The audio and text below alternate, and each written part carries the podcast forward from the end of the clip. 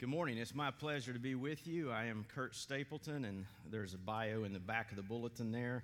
Um, I grew up in Maryville, Tennessee, in a PCA church, and uh, I spent 10 years in Johnson City with RUF and Westminster Church, and, and then um, church planted in West Virginia in 2008.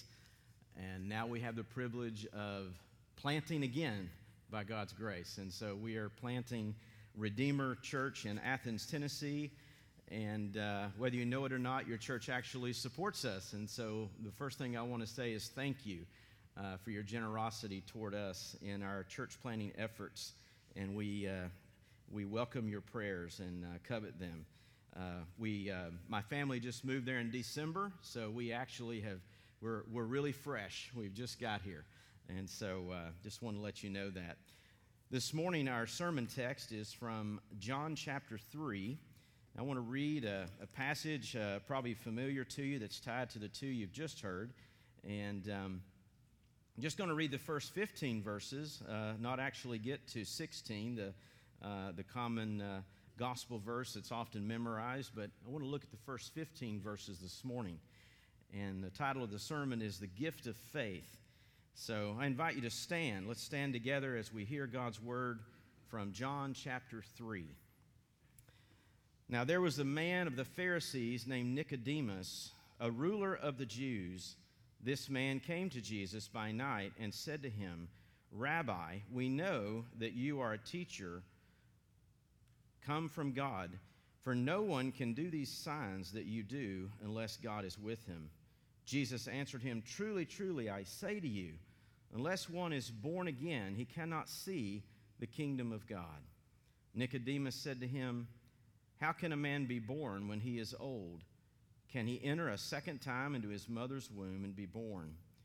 Jesus answered, Truly, truly, I say to you, unless one is born of water and the Spirit, he cannot enter the kingdom of God.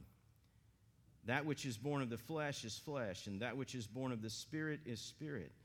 Do not marvel that I said to you, You must be born again. The wind blows where it wishes. You hear its sound, but you do not know where it comes from or where it goes. So it is with everyone who is born of the Spirit. Nicodemus said to him, How can these things be? Jesus answered him, Are you the teacher of Israel, yet you do not understand these things? Truly, truly, I say to you, we speak of what we know and bear witness to what we have seen, but you do not receive our testimony. If I have told you earthly things and you do not believe, how can you believe it if I tell you heavenly things? No one has ascended into heaven except he who descended from heaven, the Son of Man. And as Moses lifted up the serpent in the wilderness, so much so must the Son of Man be lifted up, and that whoever believes in him may have eternal life. Let's pray together. Our Father in heaven, thank you for your word. We thank you, Lord, that you've preserved it through history and that you give it to us, Lord, as a great treasure. We pray now that we might understand it, that your Spirit would pour out upon us Lord, that we would be changed, and that some might even come to faith for the first time, and others encouraged and deepen their understanding. We pray in Christ's name. Amen. Please be seated.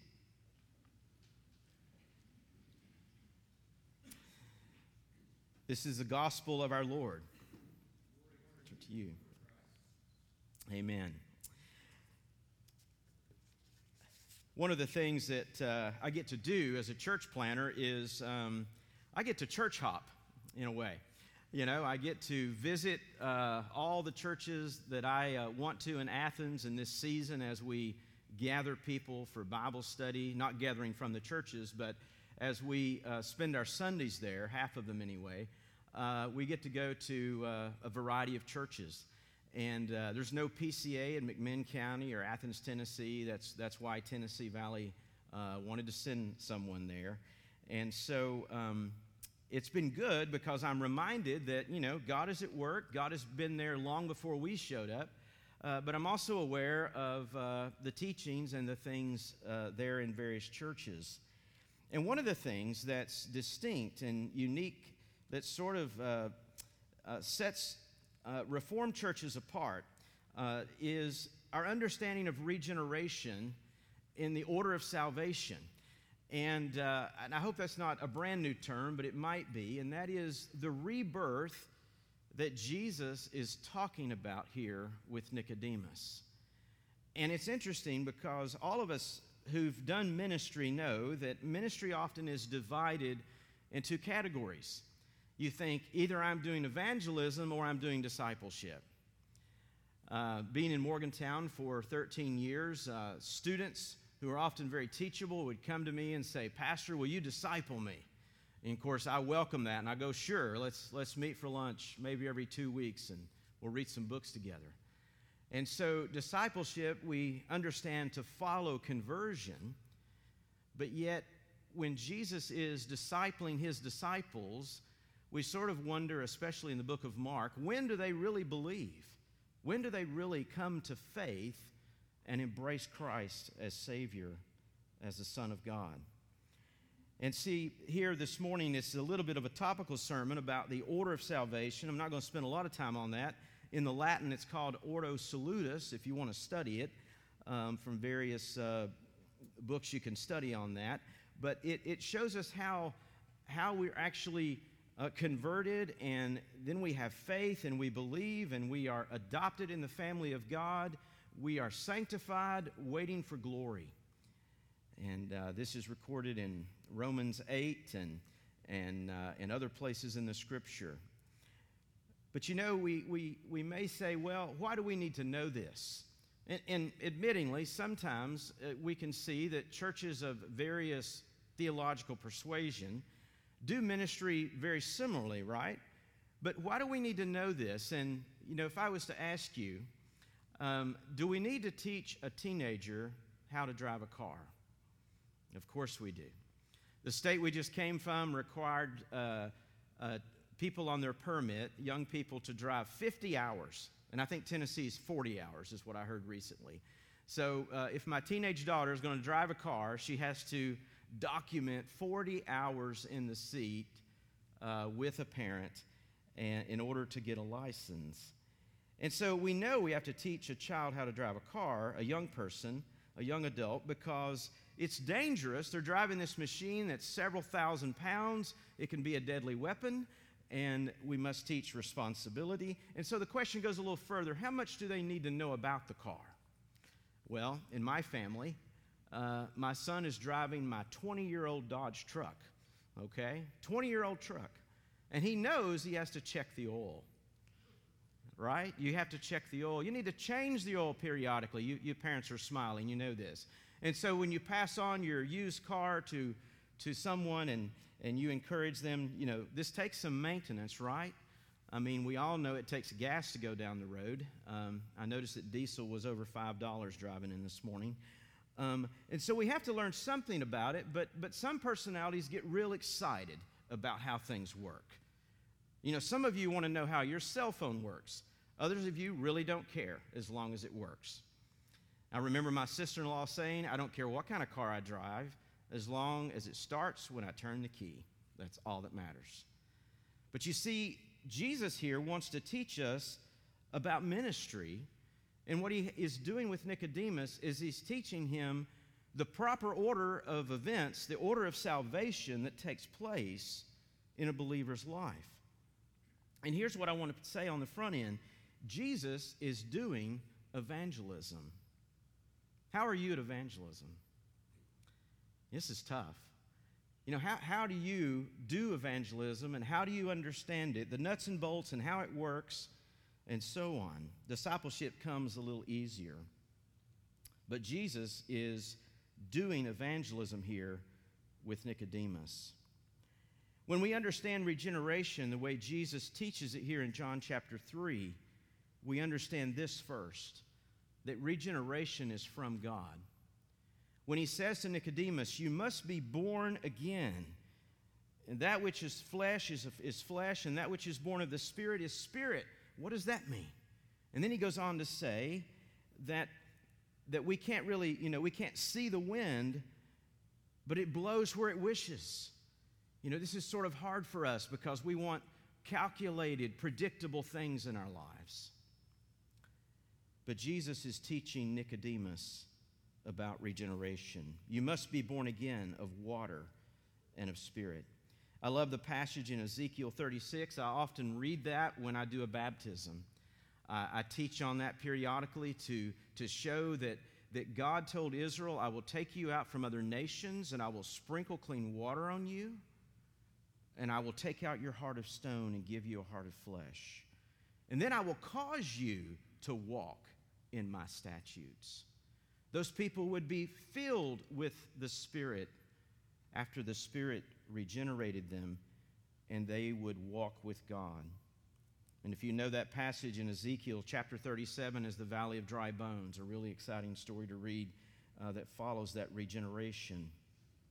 And so, if I ask you, why did Israel believe back in Ezekiel? You can see that they believed because God sprinkled clean water on them an outward sign of an inward work, that he washed them clean, that he covered their sin, and he gave them his spirit to walk with him.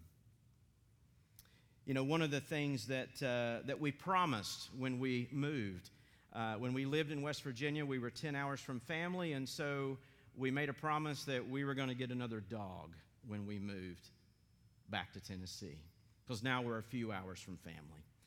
And so we got a puppy. We got a German short hair pointer. And uh, I had to bring him to the track meet at Farragut just a few weeks ago because he's so high maintenance, he can't be left alone, and all of these things. And we've done so much research about having a puppy. There's a website that says, here's five reasons you don't want a German short hair pointer.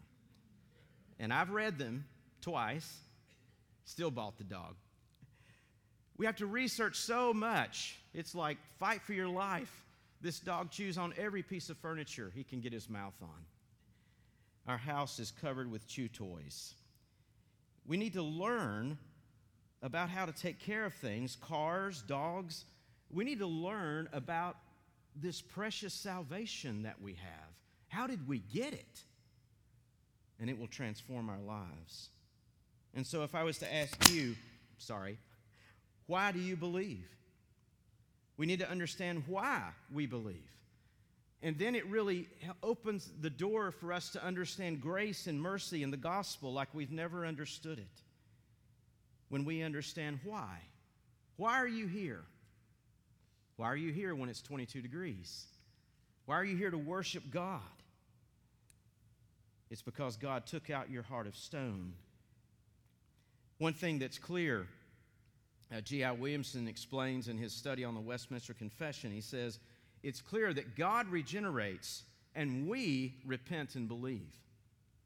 We repent and believe after God regenerates. The wind comes, we do not know where it comes from or where it goes. But we repent and we believe as God regenerates. Secondly, this gives us humility. And you know, this is something that's so important because it, it really opposes our pride. If you were to study the passage in Ephesians 2, you would see that no one has a right to boast because our faith is a gift from God. As Jesus is really teaching regeneration to Nicodemus here, he does get to the gospel. He doesn't just give him a little lesson on regeneration hey, this has to happen first. But no, he points him to the gospel and gives him something to look forward to because in verses 14 and 15, he references the bronze serpent. And if you go back and read Numbers 21, you'll see that the people of Israel were, you know, disobedient, living in rebellion, and all of a sudden these snakes appear and they bite people. And they were venomous. And Moses put a bronze serpent up. And if they looked to the bronze serpent, they lived. And so it may say, well, that's kind of odd. There's a lot of odd things in the Old Testament. But that was foreshadowing Christ who would be lifted up. And that's what he is referencing here. This is how Jesus points Nicodemus to the gospel. He says, As Moses lifted up the serpent in the wilderness, so must the Son of Man be lifted up, and whoever believes in him may have eternal life, which sounds so much like verse 16. He pointed him toward the way of salvation. But what's interesting here is that, that this is showing us also the mission, because when we go back in the Greek, here's something that's, you know, perhaps the most striking thing in this passage is that in verse 12 and 7 11 and 7 and 11 these three verses use the word you six times. And in the greek it's plural. And so as jesus is talking to nicodemus he's saying you in the plural. Why would he do that? If we were from new jersey it would be you guys. You guys don't believe in me. You don't you, you reject me. In the South, it might be you all. And so, why would he speak to Nicodemus in the plural? You see, what Christ is doing here, he's actually starting the New Testament church as he teaches Nicodemus. And see, Nicodemus is a teacher, and the Bible for the Pharisee would be the 39 books of the Old Testament. That was his Bible. And so he's really sort of you know, challenging Nicodemus when he says, You're a teacher of Israel and you do not understand these things. In other words, Nicodemus should understand Ezekiel 36. He should understand that the only reason Israel was saved was because of God's mercy and grace in Israel's life in the Old Testament. God got so angry with Israel's disobedience on a number of occasions and said, I'll just wipe them out and start over. And Moses said, No, no, don't do that. For your name's sake. The passage, another passage that was read earlier, Ephesians chapter 2, verse 8. It says, For by grace you have been saved through faith. And this not of yourselves, but it is the gift of God. Paul is there showing us mercy and grace. The same thing that Christ is teaching Nicodemus here is that mercy that's mentioned in verse 4 of Ephesians 2 while we were dead in our sins, we were children of wrath, but God, in his rich mercy, made us alive in Christ Jesus. We've been saved by grace. We all know that. You know, um, in Morgantown, we named our church Mercy. And um, part of what led me to that was as a former RUF campus minister, I just was reflecting so much on indelible grace music and how much we, we just meditated on the word mercy. And in my personal opinion, I kind of felt like grace lost its meaning.